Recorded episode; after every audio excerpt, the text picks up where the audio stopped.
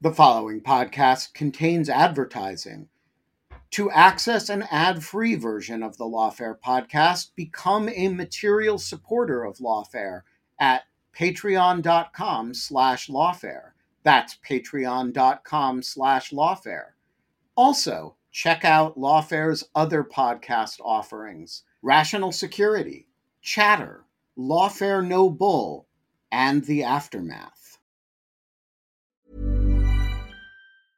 Quality sleep is essential. That's why the Sleep Number Smart Bed is designed for your ever evolving sleep needs. Need a bed that's firmer or softer on either side? Helps you sleep at a comfortable temperature? Sleep Number Smart Beds let you individualize your comfort so you sleep better together. JD Power ranks Sleep Number number 1 in customer satisfaction with mattresses purchased in-store. And now, save 50% on the Sleep Number limited edition Smart Bed for a limited time. For JD Power 2023 award information, visit jdpower.com/awards. Only at a Sleep Number store or sleepnumber.com.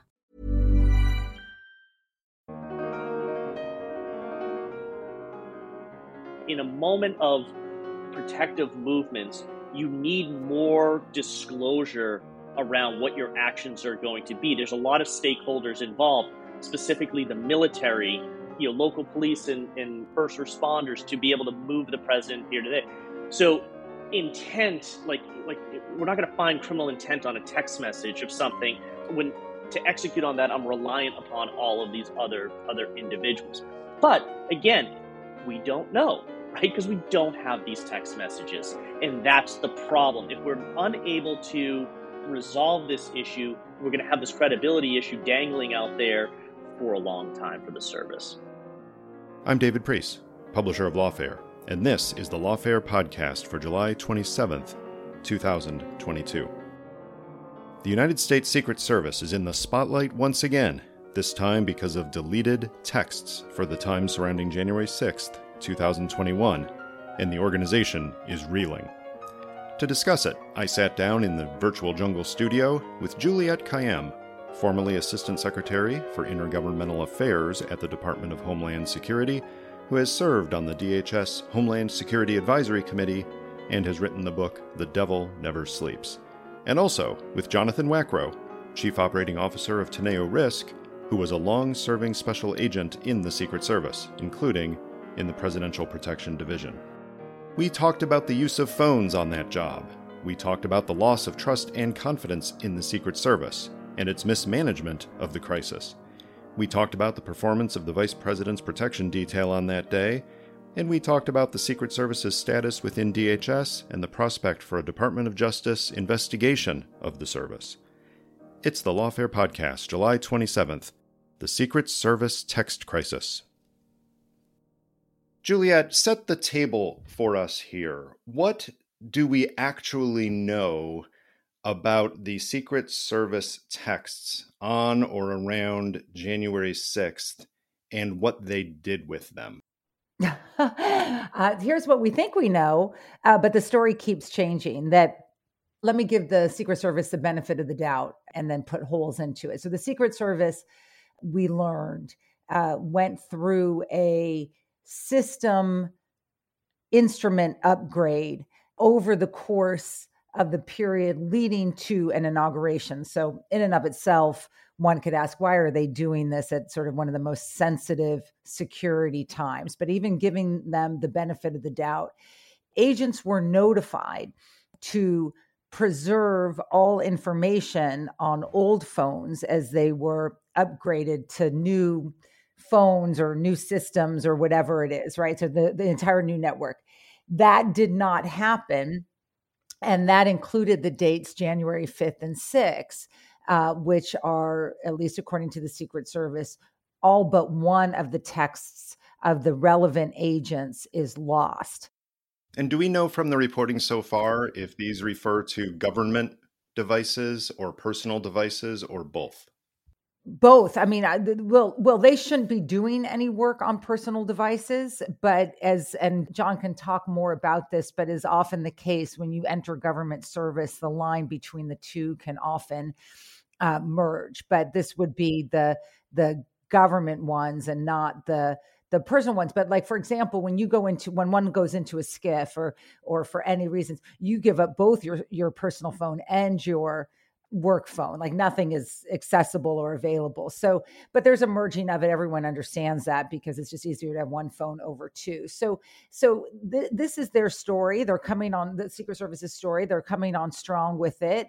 Uh, this is a story that was known to the inspector general a controversial figure in and of, of himself uh, for several months but finally is disclosed to the january 6th committee relative investigating this time period relatively recently. So this is a story that standing alone seems suspicious, but it's not standing alone. And that's what's very important about this story. It is standing in the midst of a series of missteps, of which the Secret Service essentially is not fessed up uh, to what happened on January 5th and 6th, seems to be protecting a person, Donald Trump, and not a process, which is the peaceful transition of power. This includes, of course, what happened in the car that uh, Hutchinson, that Ms. Mm-hmm. Hutchinson testified about. This includes uh, what was going on with his deputy chief of staff, who was a Secret Service agent who seems to have sort of become full on MAGA and now is returned to the Secret Service. It's just in the context of an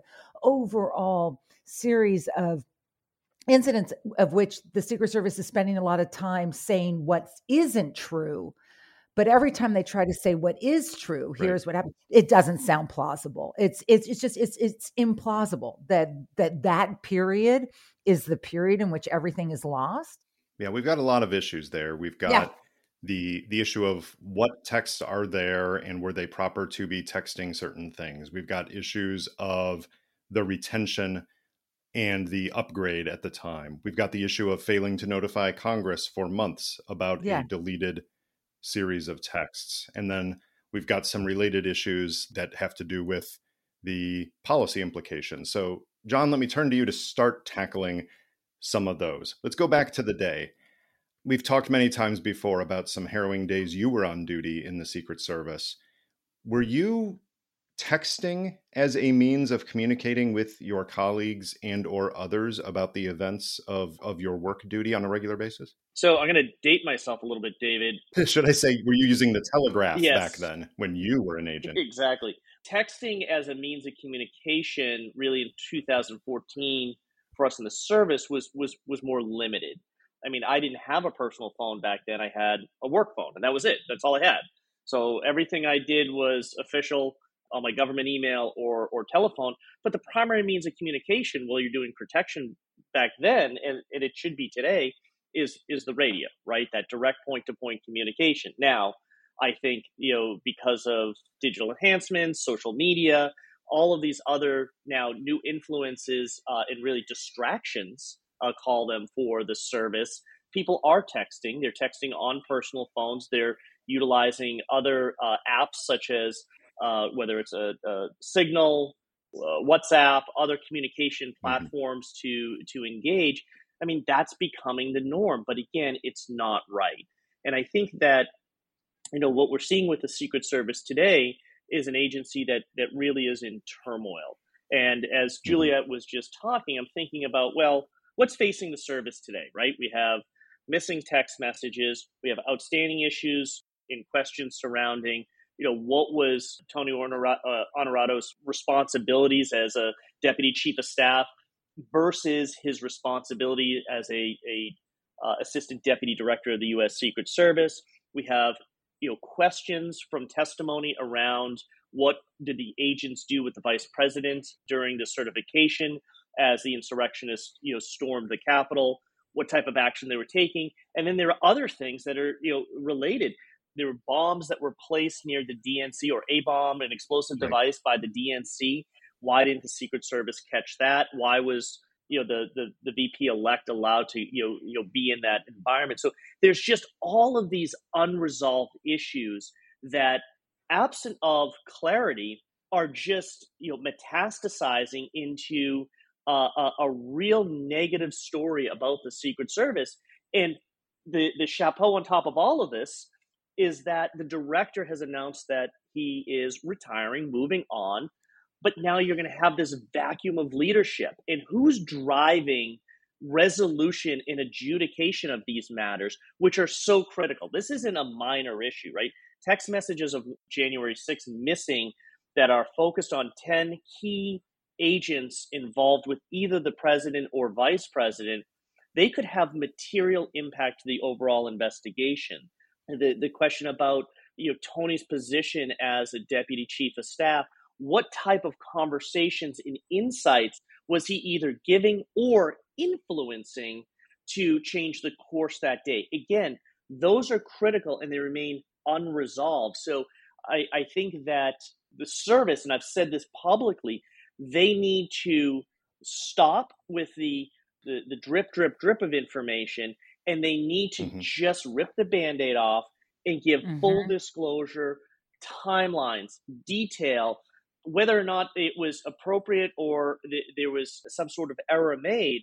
They have to get in front of all of these issues for mm-hmm. clarity uh, so we can start addressing each of these, these matters individually and then collectively try to clear you know the, the service's name because right now all, all that's happening is it's it's complicating matters for them where their credibility is being eviscerated in front of us.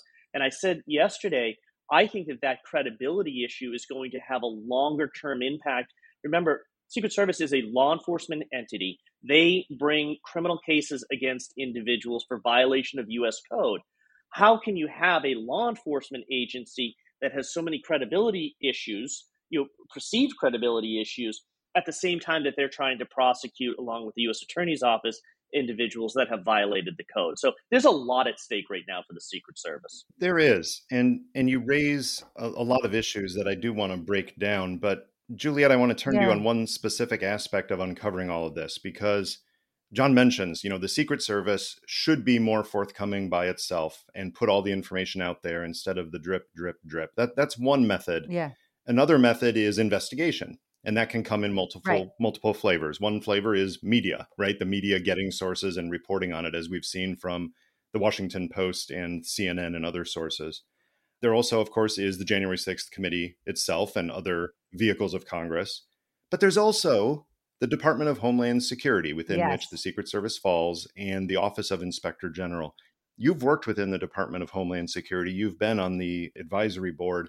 Talk a little bit about the DHS process for investigating the Secret Service. And given that the Secret Service is unique in so many ways, how do you feel about the ability of the DHS IG to investigate this issue and make its results known to the public?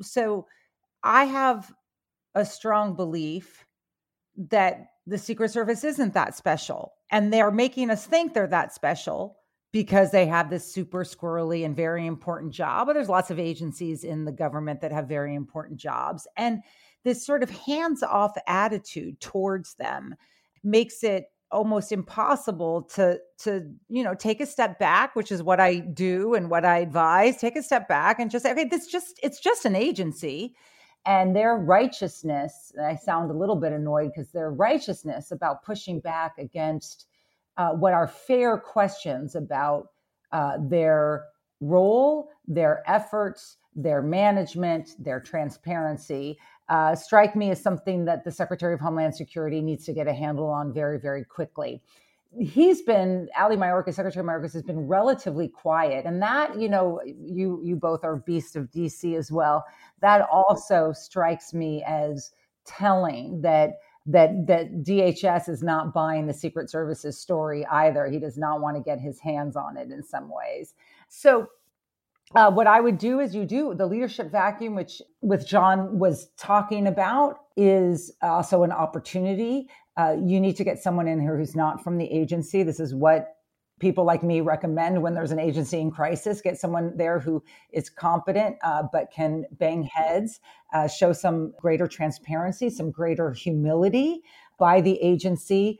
Uh, and then uh, basically split the mission at this stage. One of them is to do a deep dive into what happened and be more transparent and report directly to the secretary.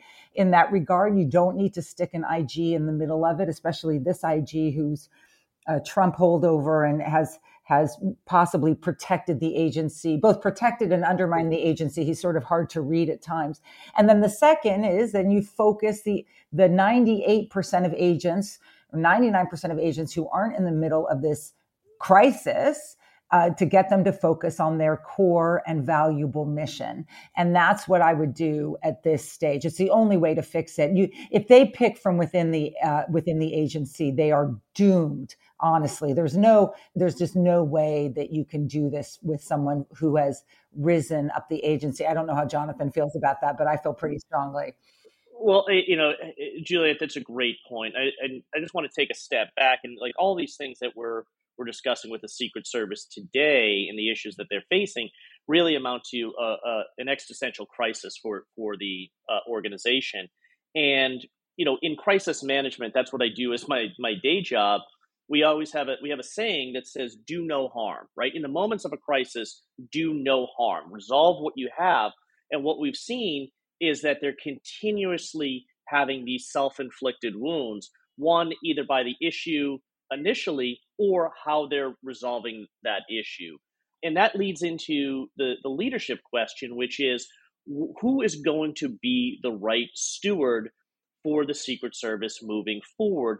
And, and I agree with you, Juliette. I think that at this moment in time, because this is a real seminal moment for the agency to, to right itself, but you can't do it from the inside. There's too many institutional biases of individuals that you know, have come up either you know following leadership of one individual or the other.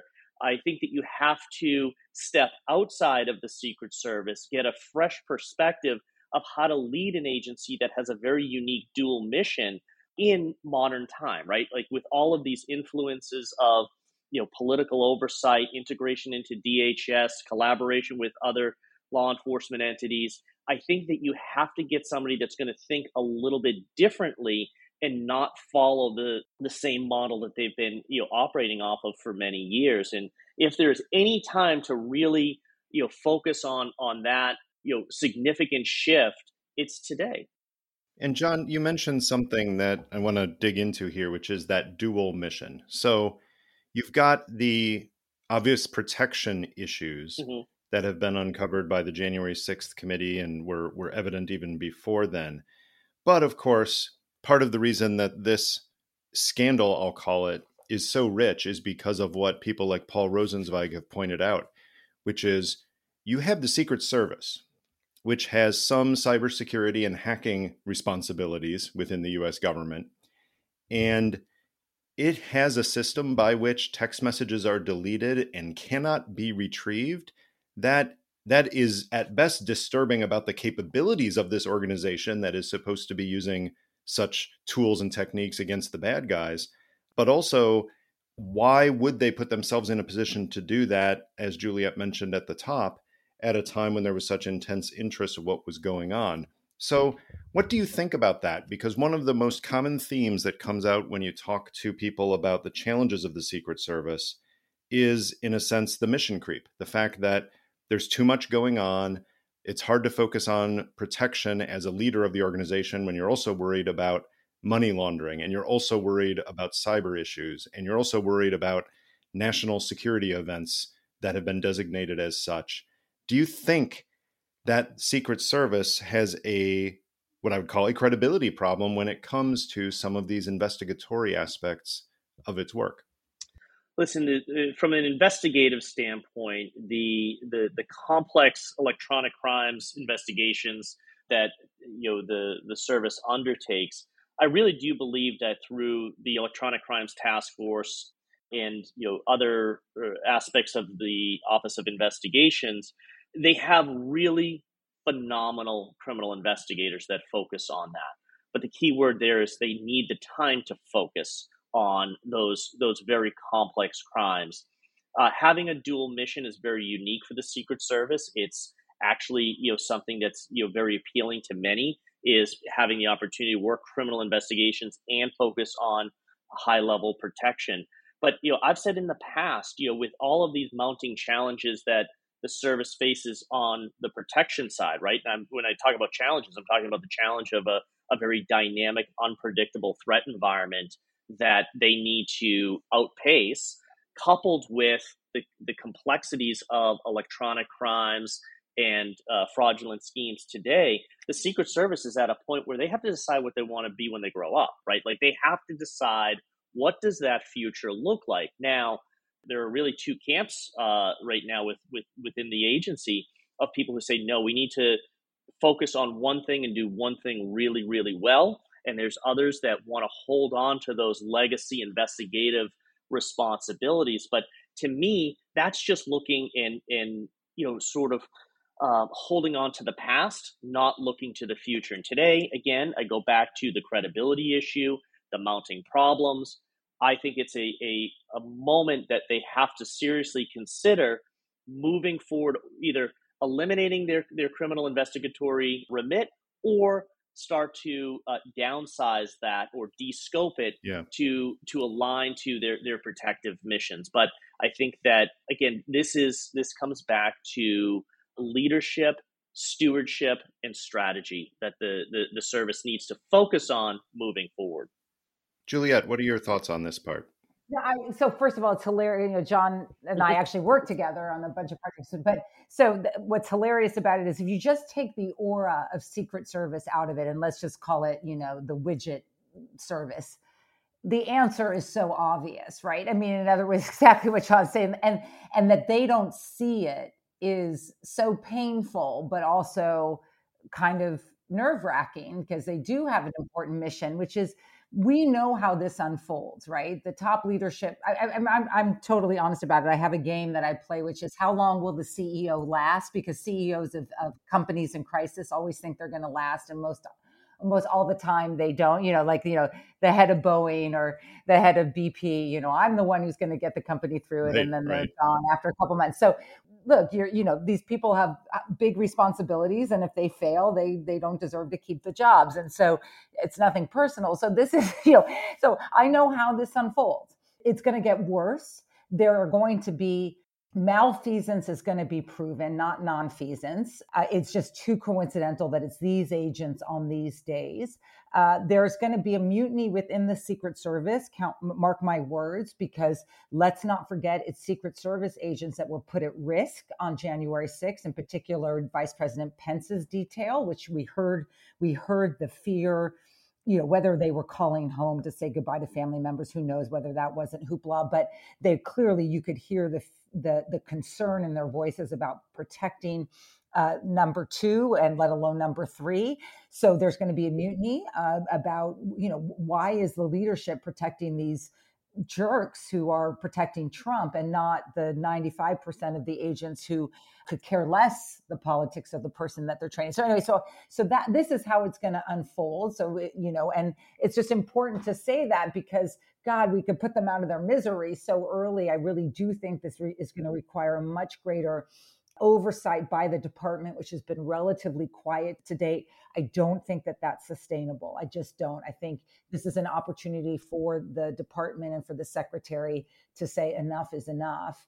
You know, you guys just you're you're in the widget industry, right? Stop, t- take the aura out of it, and we can protect the core mission while we also fix uh, what is going on because this is all going to come out. It's it's too obvious that it's all going to yeah. come out. Let me ask about one specific issue, and and John, I'll turn to you for this one. Is we did have a response to a media inquiry from the chief of communications at the U.S. Secret Service this weekend. He responded, I, I think it was to Lawrence O'Donnell, and this was was his message. The only text messages on Director Murray's phone on January 5th and 6th were notifications from his alarm company at his residence. By policy, Secret Service employees are not to conduct official government business via text for information security purposes as well as government record retention. That seems to be a, a version of giving the Heisman to the press saying, well, there aren't any messages to see here anyway because Secret Service employees aren't supposed to be texting official business. So the reason that it, they're not saying this, but the implication is the reason that there was a non responsive search and we're not getting results isn't really because of a migration and a deletion of texts. There's really nothing to see here anyway. What do you make of that? And is this Is this moving the ball forward at all, or is this making it even more difficult? It, well, it goes back to my, my statement in, in, a crisis. You know, objective number one is to do no harm, and what we're seeing is by those types of non-statement statements, it's it's further pushing the the media and the public to you know, to question what the heck is going on over there. And this is where I, I say you have to come out and be fully transparent, one, as to what happened. So I think you have to think back. All of this started, this text message disclosure started not because the inspector general did such a great job and found that the Secret Service didn't have these these text messages. Actually, the Secret Service self disclosed the fact that there were messages missing. So I'm going to give them credit on that side. But from there, the process to uh, resolve those missing text messages is really unclear. Uh, what type of you know forensic investigations did they do? We've had some broad statements from the Secret Service saying they're they're taking you know uh, all means to, to to recover you know said messages. But what exactly does that mean? Has every single owner of those phones sat down and provided a written sworn affidavit that they did or did not text on January 5th or 6th. We don't know the scope also beyond the 10 that are targeted or under the the, the focus of the inspector general we don't know if it's hundreds of others of, of agents and officers around the country or is it just that 10 like again the the the, the scope the size and really the impact of these missing text messages. Do they impact ongoing criminal investigations? Do they impact other protective missions? So I think that there, you know, every statement that comes out, there's an order of consequence of more questions that that uh, need to be answered. And this is where I say that the service needs to take pause. They need to run a full tech talk going back to you know when this project started, clear timelines, discuss what data was lost, why it was lost. They need to be accountable for any type of violation of the you know Federal Records Act, any other type of regulatory oversight in terms of you know, information preservation, and, and fully disclose to the public what happened. Now, David, here's the challenge of all of that. The inspector general launched a criminal investigation into the Secret mm-hmm. Service. This is going to make matters a lot worse. His his investigation uh, into the Secret Service is focused on the collection and preservation of of evidence, criminal investigation. That means the Secret right. Service, as a target organization, are pencils down on their own internal investigation. So they are no longer doing these forensic investigations. They are no longer trying to seek out affidavits or investigate this internally. That matter, for all intents and purposes, is closed. So that that cooperation internally isn't happening. Now the, the question is shifts to the shifts to the inspector general. Does the inspector general for the Department of Homeland Security have the ability to investigate this incident? I say no. Why? Because it's going to be highly sophisticated in terms of you know electronic forensic investigations. I think that that coupled with you know some potential conflicts that the IG has being part of the same department, I think that this should shift over to the uh, Department of Justice at you know just to make sure that these critical items are addressed. A lot can happen in three years, like a chatbot may be your new best friend but what won't change? Needing health insurance. United Healthcare Tri Term Medical Plans, underwritten by Golden Rule Insurance Company, offer flexible, budget friendly coverage that lasts nearly three years in some states. Learn more at uh1.com. Quality sleep is essential. That's why the Sleep Number Smart Bed is designed for your ever evolving sleep needs. Need a bed that's firmer or softer on either side? Helps you sleep at a comfortable temperature? Sleep Number Smart Beds let you individualize your comfort so you sleep better together. JD Power ranks Sleep Number number 1 in customer satisfaction with mattresses purchased in-store. And now, save 50% on the Sleep Number limited edition Smart Bed for a limited time. For JD Power 2023 award information, visit jdpower.com/awards. Only at a Sleep Number store or sleepnumber.com. Hey, Lawfare listeners, Ben Wittes here. Want to tell you about the first time I got a report from the folks at Delete Me. It was shortly after I started using the service back in 2022, and they sent me their first privacy report. I have since gotten eight others, and it contained some shocking information. They had removed my data from 56 separate data brokers, that this had included 133 separate records, including 621 individual pieces of personal information. Uh, the data broker with the most information about me was a company I'd never heard of called People by Name. And here's the thing since then, every couple of months, I've gotten another privacy report from Delete Me, and it always contains more information that they have removed from the data brokers about me. In the second report, they informed me they had removed my stuff from 41 data brokers and that the one with the most information about me was called HLEC. I have no idea what HLEC is. So the other day, I got my latest report, and it includes 15 more data brokers with my personal information, 113 pieces of personally identifiable information. Big culprit this time is something called My Life. Well, I want to tell you that they don't have My Life anymore.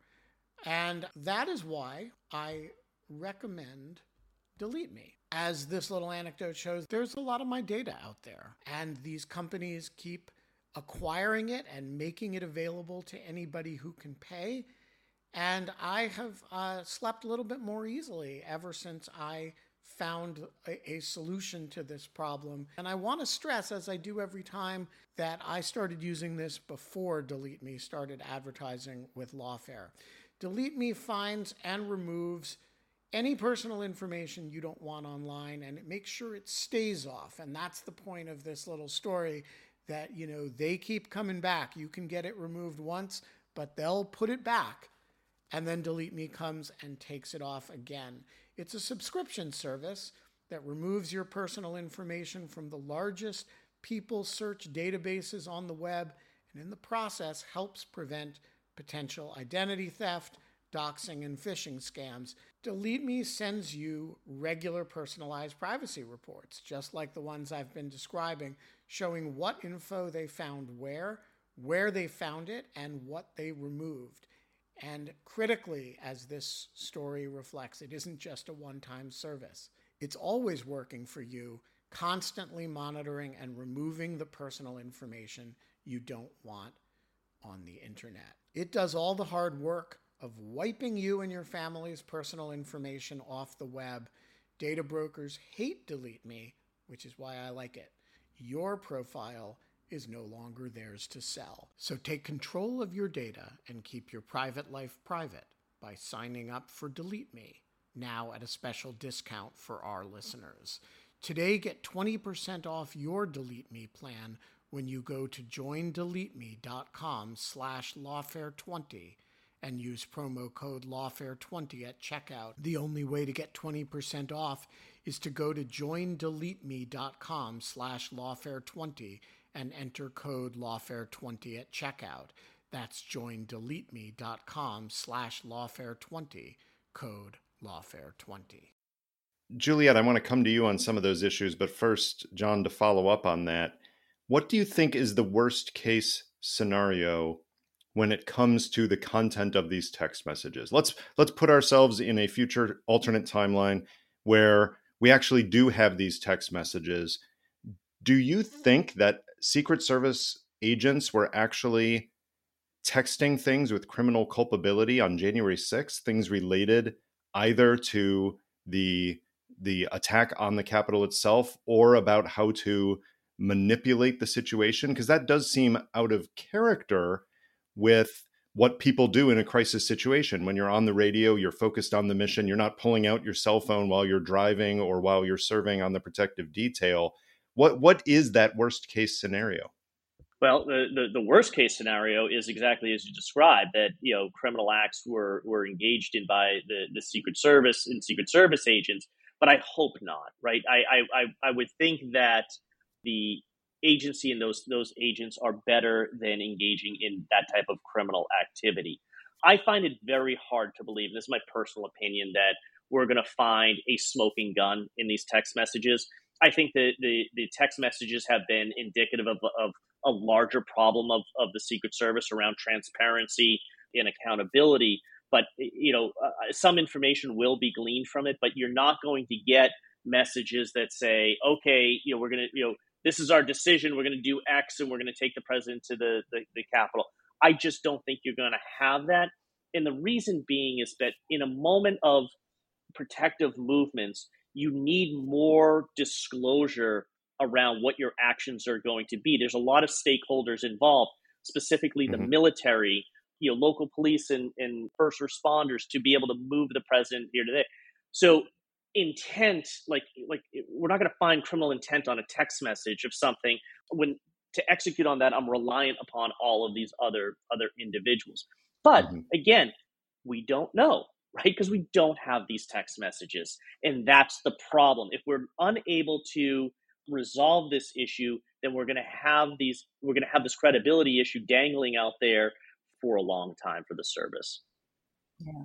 Yeah, Juliette, I'd like you to respond to to several of those mm-hmm. points, but most particularly the call for the Department of Justice to, in a sense, yeah. supersede the DHS IG on this.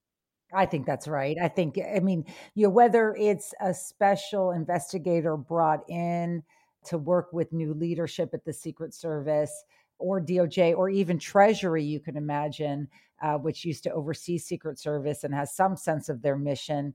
I, I think it, this is exactly right. There's no, there's there's no reason to give the Secret Service the benefit of the doubt now. They've lost that, and you know, I mean, this is the thing is like, I literally, if it were a wig, you know, a widget making agency, we would not be thinking about this is hard. It would be so obvious to us what needs to get done. Something is terribly wrong. And at best, it's, as I said, at best, it's nonfeasance. At worst, it's real bad malfeasance, kind of scary stuff. And we, we got to, you're not going to, you're not going to move forward. You're just going to be doing more band aids. And I think that's the position that the Secret Service is finding itself in. It tries to put a band aid on. Well, it turns out that the, that the that the cut is deeper than they thought and or deeper than they want us to believe. And then more stuff you know you need another band-aid. And this is where their their their calm strategy is really just honestly pissing me off. Like, you know, it's one thing to be righteous when you know that you're right. It's another to be thing to be righteous when you know that you're wrong. Like, yeah. you know, like, and they they know that they're wrong. Um, and so uh, I don't like righteousness in a spokesperson in any in any regard. But uh, that's my that's my takeaway. So I think that that Jonathan is exactly right. And I think one of the things that's interesting to me on this investigation side is I think that this disclosure of the one single text, people who are following along know that the January 6th committee only got one text from this time period. I think that that actually is really damning to the Secret Service in the sense that you really could not call this a technology upgrade flaw that that that technology is not that chiseled. It's not, I mean, you're either moving the network or I'm making whatever happened up, but like you're either moving the platform or you're not. So the single remaining text I think is actually more harmful in their narrative, right? You're either going to lose them all or you're not going to lose them all.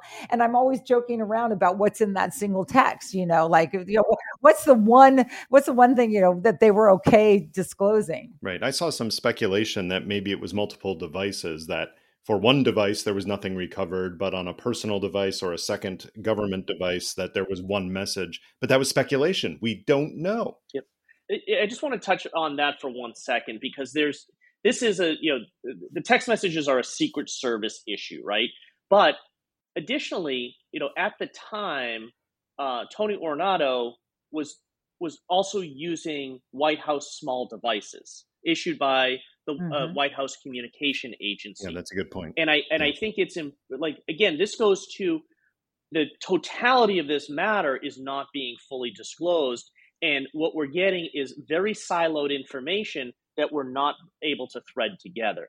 I also want to know you know, on that day, if if the focus is on Tony, which I you know have every reason to believe that it is, he was not communicating on his Secret Service phone. He was communicating on a White House communication agency phone as required by the executive office of the president. You know, and and so were those records subpoenaed? Were were those text messages subpoenaed? Do they have those messages, those communications? Because if he was communicating on a separate device that was not part of that data migration uh, in, in technological transfer, if he was texting somebody within the service, we'll have that record. Again, I don't think hope is you know fully lost on trying to understand what type of communication there mm-hmm. was on that day, but it's becoming more complicated with this criminal investigation that we're not able to quickly. Uh, the service isn't able to sit agents down right now, get sworn affidavits. It now, because it's a criminal investigation, those agents have rights. They're going to have to go through their attorney. This is going to be a long game, not a quick adjudication. Yeah, Juliette, I, I want to turn to you on a specific aspect of this that that was just raised. So Tony Ornato is, you know, an assistant director of the U.S. Secret Service and was heading the security detail for the president, but takes a position in the executive office of of the White House as a deputy chief of staff. That is not the source of all of the Secret Service's issues, but it, it certainly does cross some lines. We do have legislation that bans an active duty military officer from turning right around and becoming Secretary yeah. of Defense, absent a waiver, which of course has become the rage in recent administrations to grant such waivers. But is it time for something similar with the Secret Service for legislation that says, absent a waiver, people within the Secret Service, perhaps of a certain level, but maybe the yeah. whole organization, must have, in a sense, a cooling off period before taking any other position, certainly within the White House itself. Well, uh, yes, something along those lines. I mean, this is the extent to which norms that everyone had agreed upon that didn't need to be regulated or uh, formalized how successful Trump was at beating those down, right? And exposing that they were just norms that if you got the right person who was willing to violate them, they'd be easily violated. I would have no problem a member of the Secret Service leaving the Secret Service and going to work for the White House. They have skills that a White House would want. In particular, in this case, you know, you're you're you're sort of the COO of the of the of the White House. It's a complicated place with staff and all sorts of administrative needs, but you don't get to go back and you don't get to retain that salary. This was the crazy part that that that it was essentially a detail um, those are very rare. And if they're done, as we all know in the national security arena, you know, Coast Guard goes over, CIA goes over, there's all sorts of rules about what role you're allowed to take right you're allowed to go to the NSC but you're you know you're you're not going to be the comms director and i think a, per, a perfectly good recent example is Kirby uh, John Kirby moving from the Pentagon to the White House, a much more political role at the White House. He's gone from the Pentagon as comms person. You don't get to stay. Uh, and so I think that that's that would be an easy rule, right? In other words, if you're taking a job that's in the political beast as compared to the more career staff of the national security staff, that's fine. So, and I think I, you know, I, I agree with everything that everyone said, except for maybe maybe the belief that you know Tony is is not all the problem. Tony's a big part of the problem, which is the agency. First of all, allowing him to do it was just reflective of an agency that catered to Trump in a way that they shouldn't have. Or D- and also remember, there's a DHS secretary who's a buffoon at this stage and and catering to the to Trump um, as well. But I think it, I think it's I think the agency believes that by protecting him he's still he's back at the agency they are in some way protecting the agency. And like they need to pull that band-aid too right? In other words whatever he did in the name of the agency needs to be exposed for the agency to move forward. And let's let me put it one one last thing it isn't like oh they picked a guy to go be deputy chief of staff ornato is from every person who's ever met him i've talked to a lot of secret service he's like, you know, uber MAGA.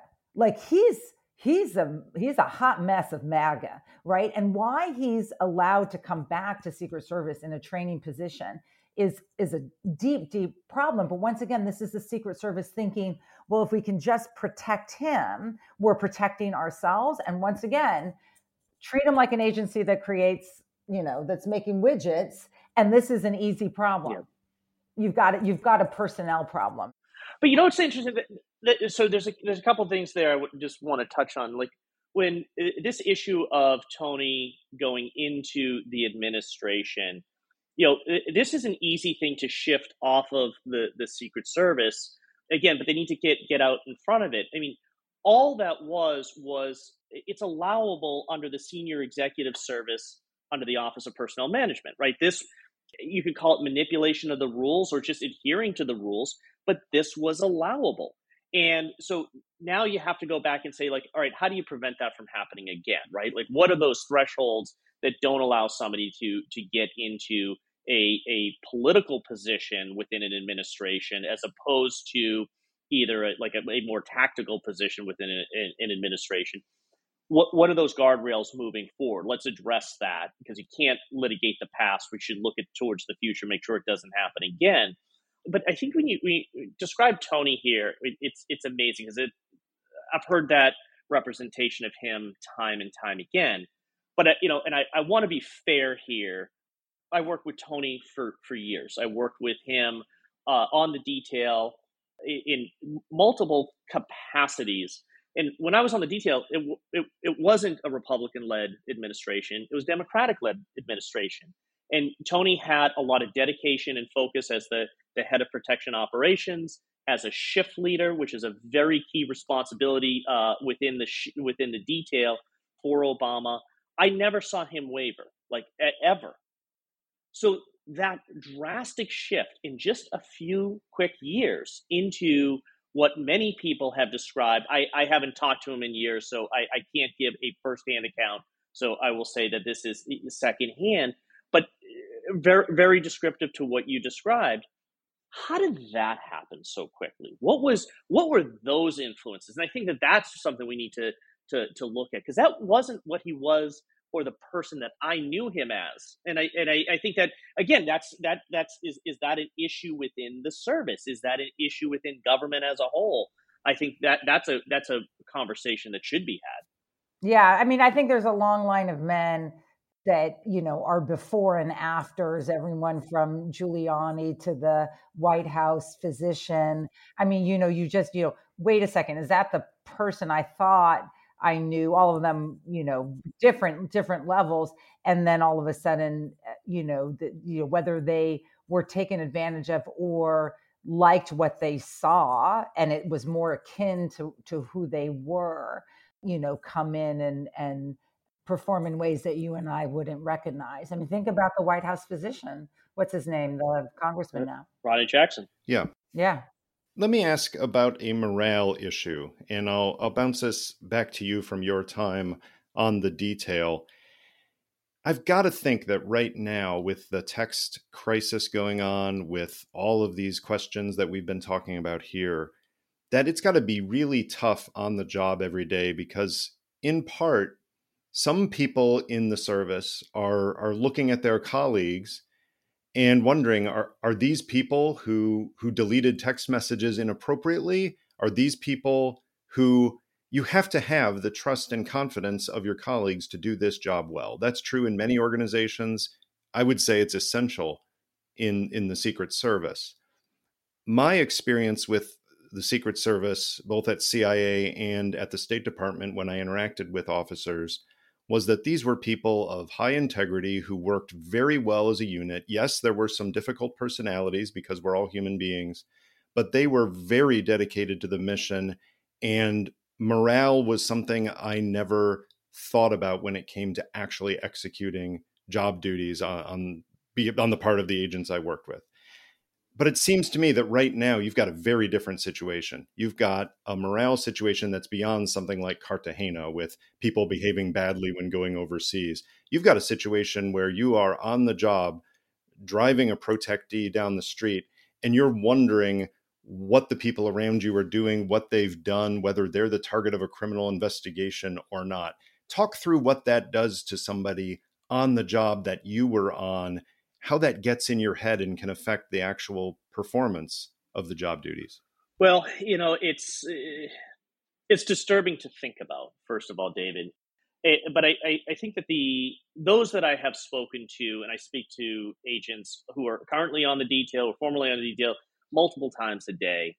I think that's less of a concern for them in terms of consequence. I, I think it's a lower priority of consequence.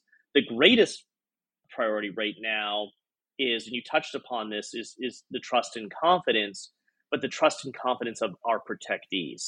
Right. Yeah, so, um, yeah. and this is something I faced directly after the Cartagena issue with the First Lady, Valerie Jarrett, the President.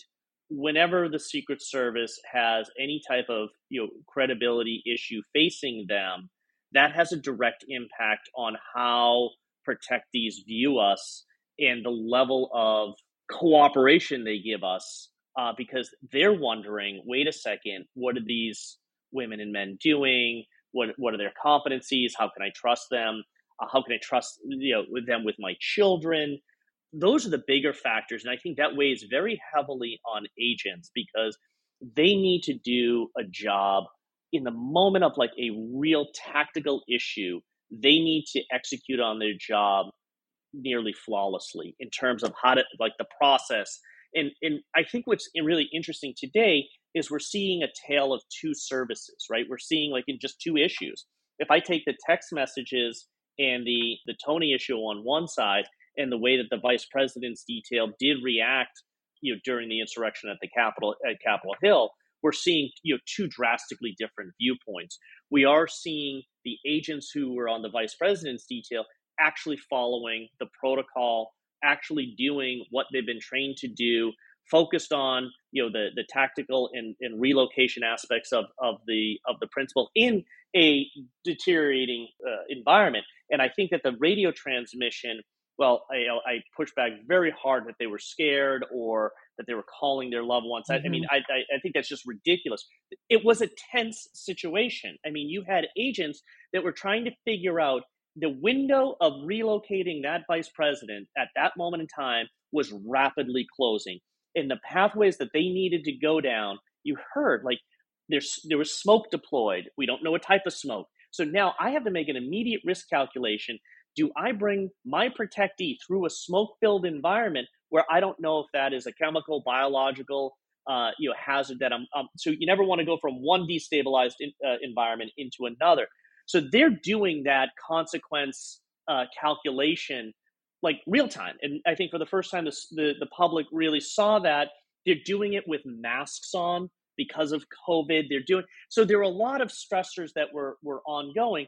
But what did they do? They actually, you know, got the vice president to the right location. No one was injured from this. From the none of the protectees were injured, and then they were able to go to that quick area of refuge and then hold. Really, that's supposed to be just a quick check. It took a few hours where the, the president was in the, the, the loading dock area.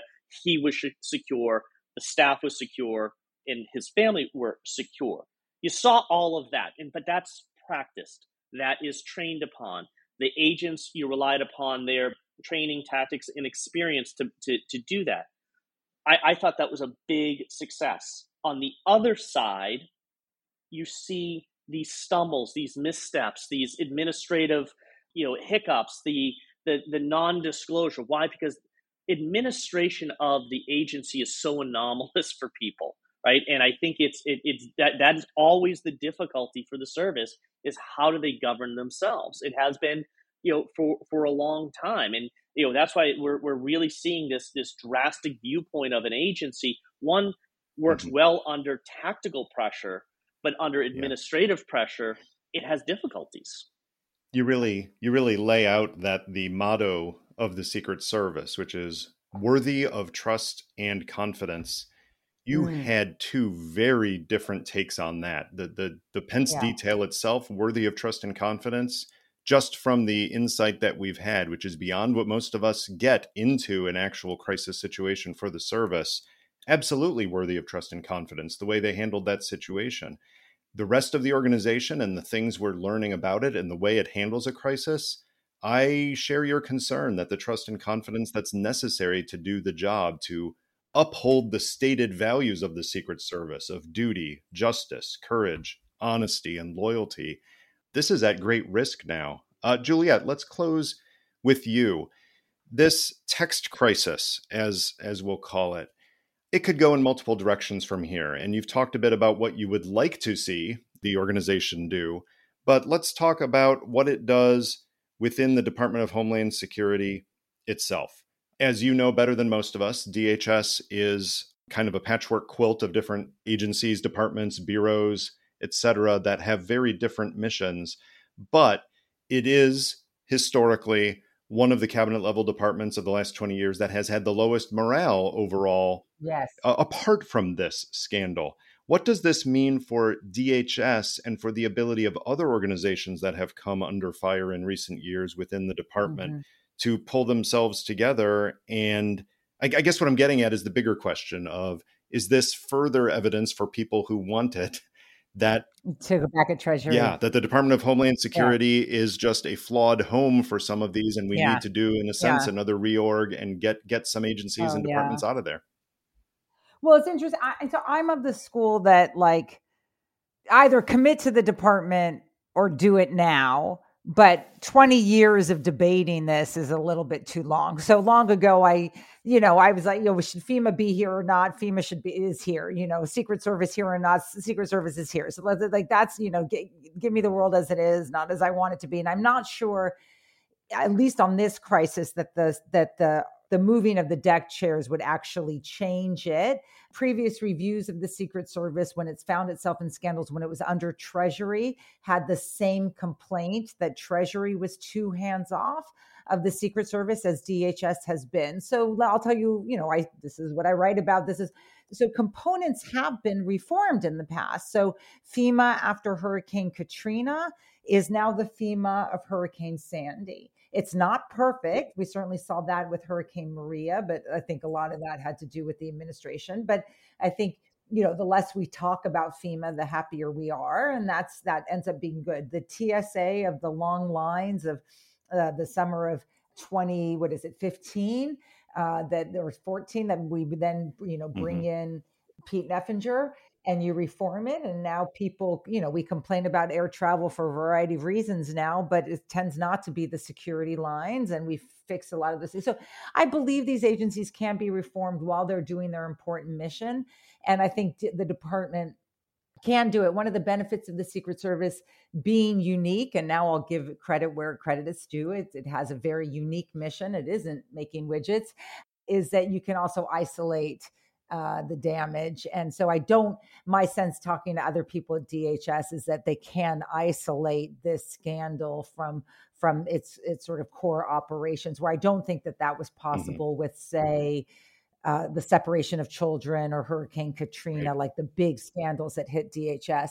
But I do think that this is a leadership opportunity for uh, Ali Mayorkas, who's a friend who I really like. I think I don't get what political strategy is keeping him uh, not at the forefront. I think it's an opportunity for him to assert control over. Mm-hmm. Uh, a component that's his. And I, I'm just assuming that there's some calculation about why that's not happening more publicly and it might be happening more privately. Well, because I have such a strong feeling that we are not done with this situation, yes. I will say that we will not stop. We will press pause on this and resume yeah. this when we know more. Uh, Juliette, John, thanks for joining me. Thank you for having me. Thanks, David. I appreciate it. The Lawfare podcast is produced in cooperation with the Brookings Institution. Remember to get ad free versions of this and some other Lawfare podcasts by becoming a material supporter at patreon.com slash lawfare. Rate and review us wherever you find your podcasts and spread the word to family and friends about this and the entire suite of Lawfare audio products, including the Aftermath, looking at the issues of January 6th and the investigations into it, Rational Security, Chatter, Live from Ukraine, and No Bull. This podcast is edited by Jen Patja Howell. Your audio engineer this time was me.